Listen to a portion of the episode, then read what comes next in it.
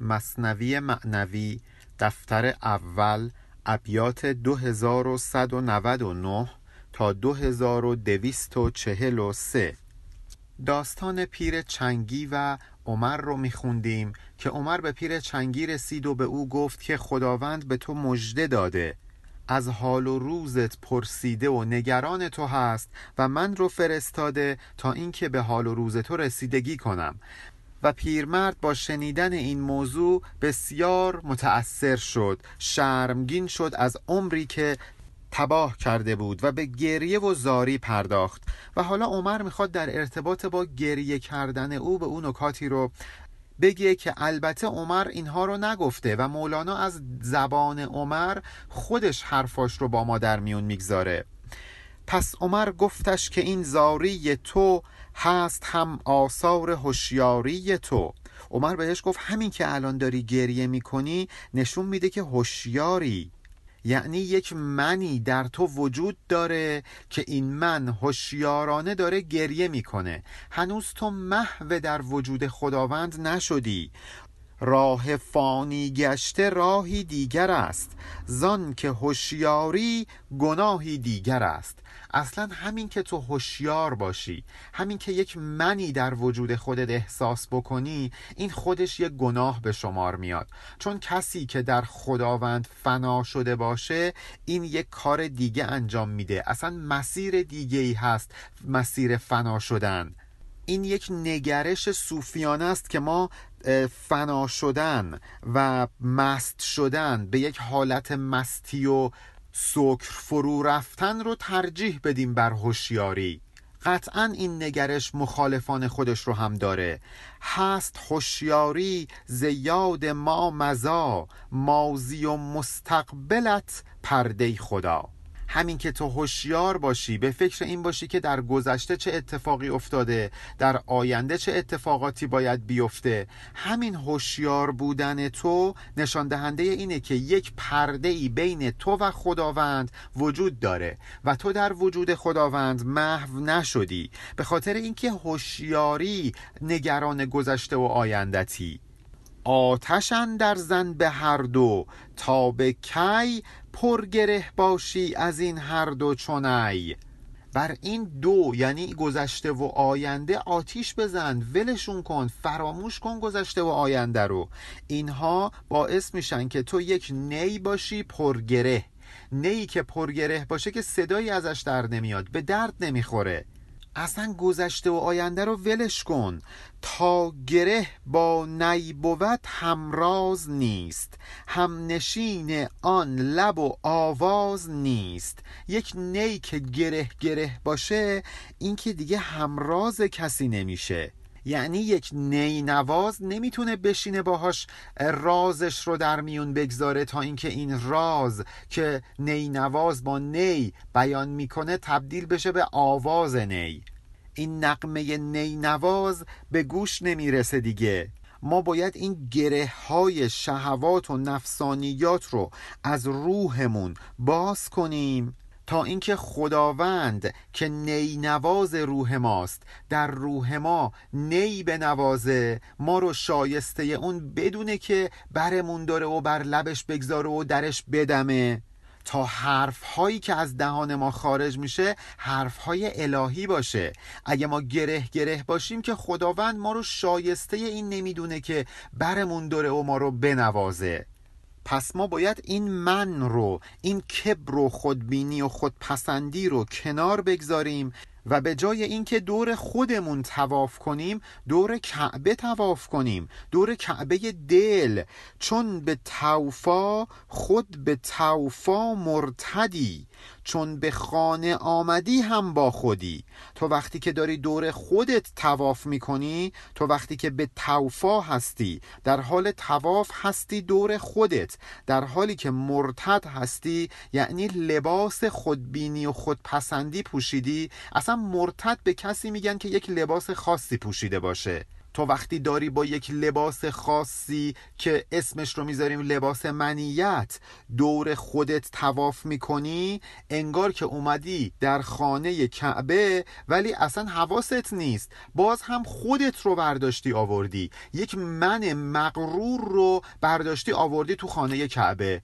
پس توافی که در خانه کعبه می‌کنی تواف دور خودته.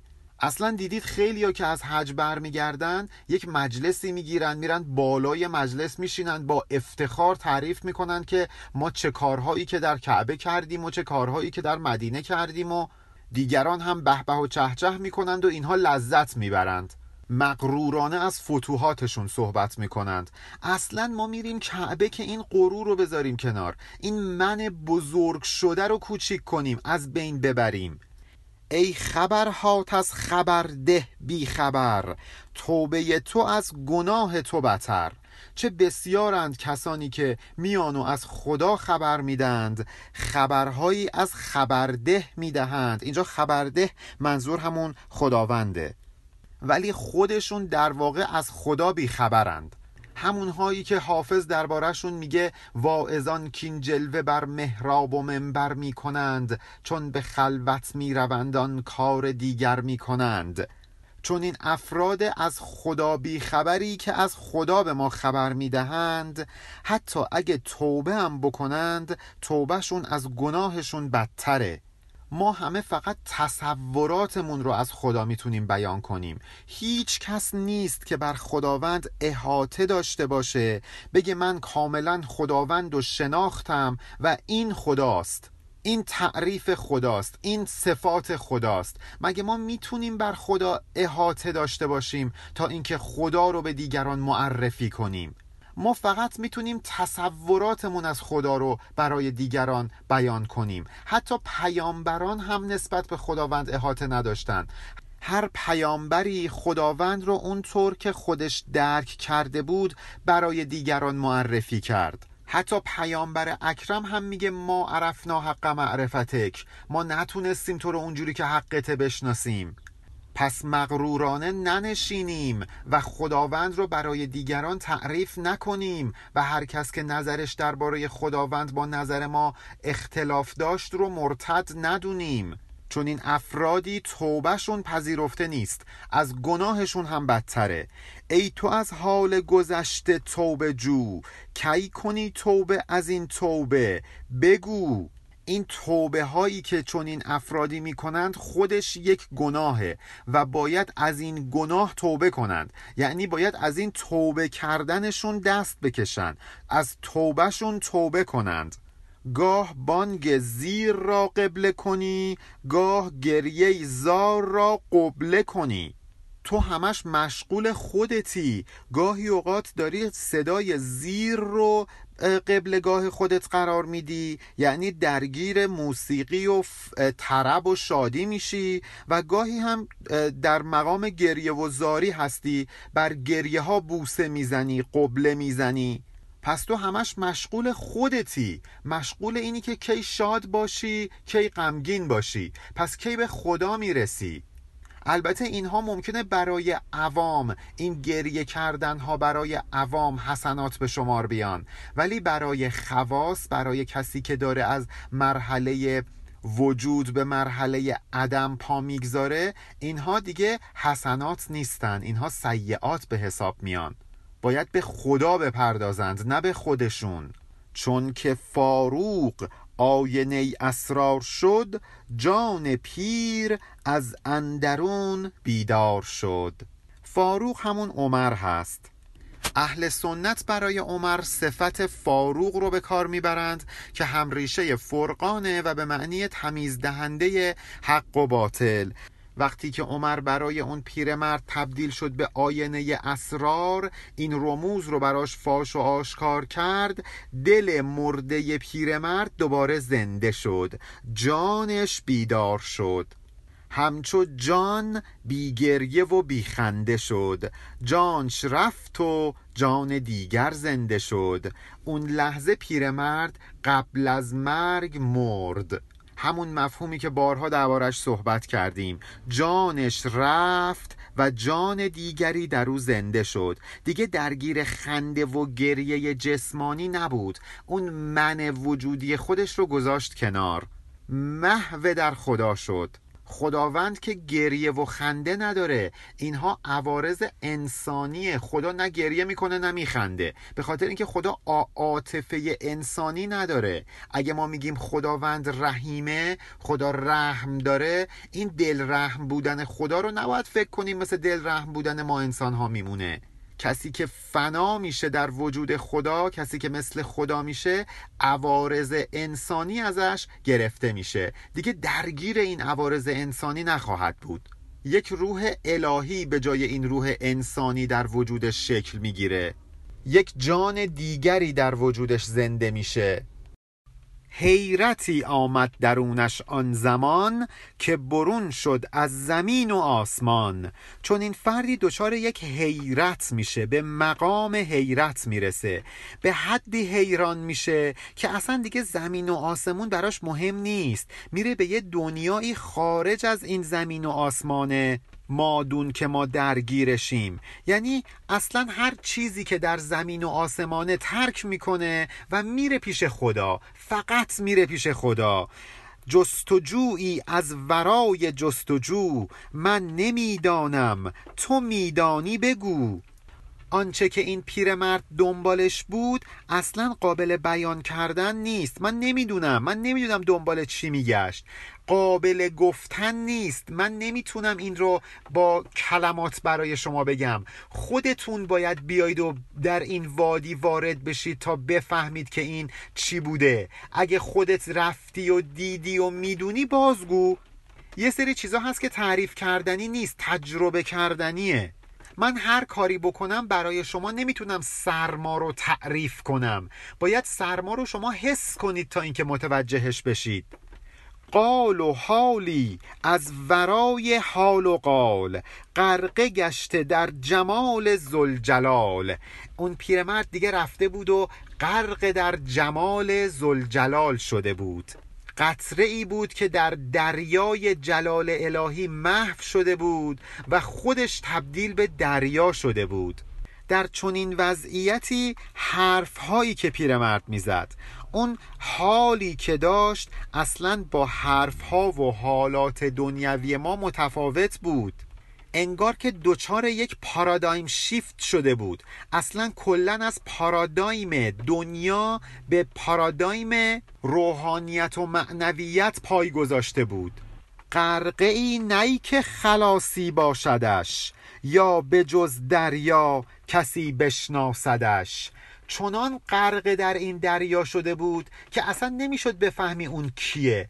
نمی‌شد این قطره رو در اون دریا تشخیص بدی. هستیش با هستی زلجلال یکی شده بود. این اون مقامیه که عرفا دلشون می‌خواد بهش برسند تلاش می‌کنن تا بهش برسند. عقل جز و از کل گویا نیستی گر تقاضا بر تقاضا نیستی. مولانا میگه من اگه دارم این اسرار رو با شما در میون می‌گذارم به خاطر اینه که از جانب عقل کل از من تقاضا شده تا اینکه این حرف ها رو بزنم این اسرار رو فاش کنم. و الا من با این عقل جزوی اصلا لیاقت اینو نداشتم که درباره این عقل کل صحبت کنم. چون تقاضا بر تقاضا می‌رسد موج آن دریا به دینجا می‌رسد. موج دریای حقیقت وقتی به ما زمینی ها می‌رسه موج دریای روحانیت وقتی به ما انسان های درگیر جسمانیت می‌رسه که تقاضا بر تقاضا برسه. یعنی از اون مرتبه کل تقاضا بشه از یک نفر که این اسرار رو با ما زمینیان در میون بگذارن. همون کاری که پیامبران می‌کردن. خدا بود که به پیامبران گفت که این کار رو انجام بدید. این اسرار رو با زمینیان در میون بگذارید. چون که قصه حال پیر اینجا رسید پیر و حالش روی در پرده کشید. در ادامه این اتفاقاتی که افتاد اون پیر چنگی روی در پرده کشید. یعنی رفت و فانی شد رفت و غرق در دریای الوهیت شد. پیر دامن راز گفتگو فشاند. نیمه گفته در دهان ما بماند. دیگه صحبت نکرد. دست از گفتگو برداشت. انگار که یک قدم به سمت جلو برداشت. ما اگه بخوایم حال این پیر رو وصف بکنیم هنوز نصفش رو هم نگفته دهانمون قاصر میمونه. از پی این عیش و اشرت ساختن صد هزاران جان بشاید باختن. اگه در راه رسیدن به چنین مقامی و بردن چنین لذتی و عیش و اشرتی آدم صد هزار بار جانش رو هم فدا بکنه باز هم به جا و درخوره در شکار بیشه جان باز باش همچو خورشید جهان جانباز باش. وقتی که می‌خوای بری در بیشه جان شکار کنی مثل یک باز شکاری بلند پرواز و قهار باش. مثل خورشید جهانتاب جانبازی کن. خورشید نورش رو به همه میبخشه. جانبازانه انگار که این نور جان خورشیده که اون رو میبازه به رایگان در اختیار همه قرار میده. ما باید ابتدا در بیشه جان یک سری چیزها رو شکار کنیم یک نورانیتی رو به دست بیاریم بعد این نورانیت رو جانبازانه در اختیار همه قرار بدیم. جانفشان افتاد خورشید بلند هر دمی توی می شود پر می کنند.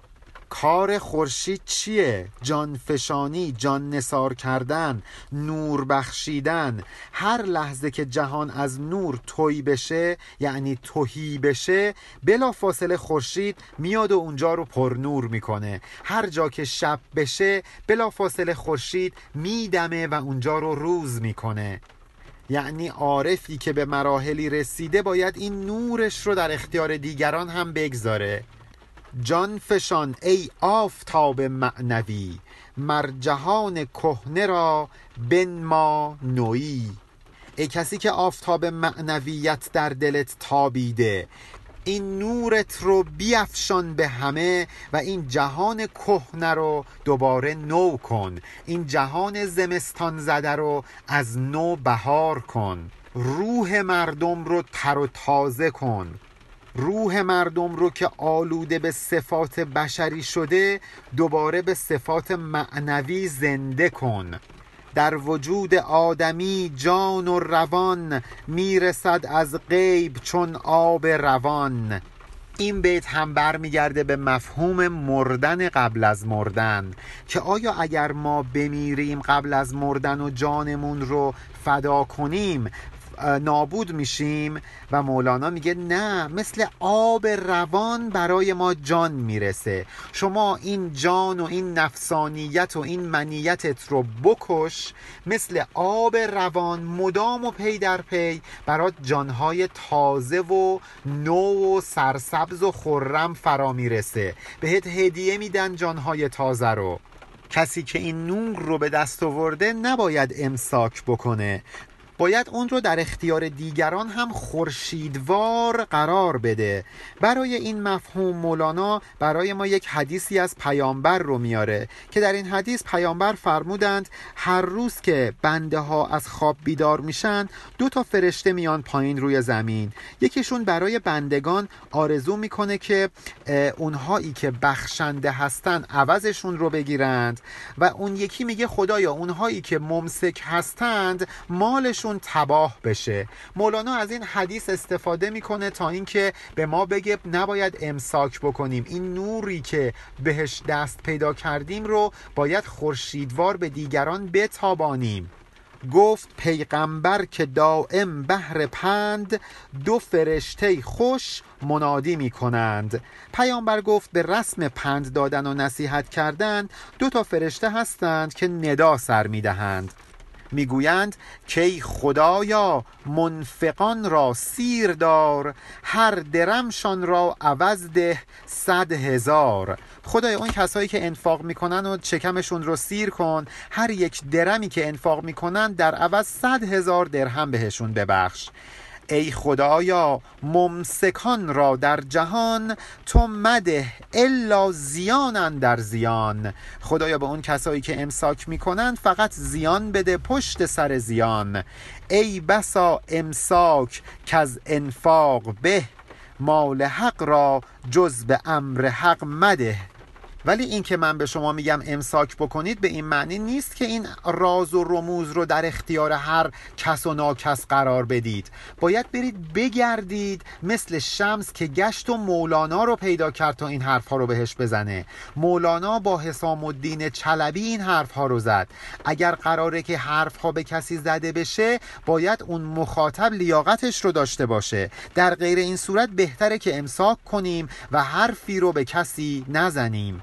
اگر شما این حرف رو به آدم خودش و آدم مناسبش بزنید تا عوض یابی تو گنج بیکران تا نباشی از اداد کافران. اون وقت خدا هم در مقابل بهت پاداش بیکران میده. تو رو از جمع کافران خارج می‌کنه. کشتران قربان همی کردند تا چیره گردد تیغشان بر مصطفی. مگر کافران نیومدن قربانی کردند شطور قربانی کردند تا اینکه بر حضرت پیغمبر پیروز بشند آیا این انفاقی که کردند و این قربانی که کردند به جا بود؟ اونها می‌خواستن در جنگ بدر پیروز بشن نظر کردند آیا هر نظری بجاست امر حق را بازجو از واصلی. امر حق را در نیابد هر دلی. باید بریم دنبال کسی بگردیم که لیاقتش رو داشته باشه. باید اگه می‌خوایم امر حق رو از یک نفر بپرسیم بریم از کسی بپرسیم که واصل شده. یعنی خودش این مسیر سلوک رو طی کرده و وصل شده. اون سلوک الله رو به مرحله وسال رسونده. چون این فردی لیاقت این رو داره که ما رو راهنمایی بکنه. نباید رفت سراغ هر کس و ناکسی و ازش درباره طی طریق پرسش کرد. بذارید براتون یک مثال بزنم. چون غلام یاقی کو عدل کرد مال شه بر یاقیانش بذل کرد.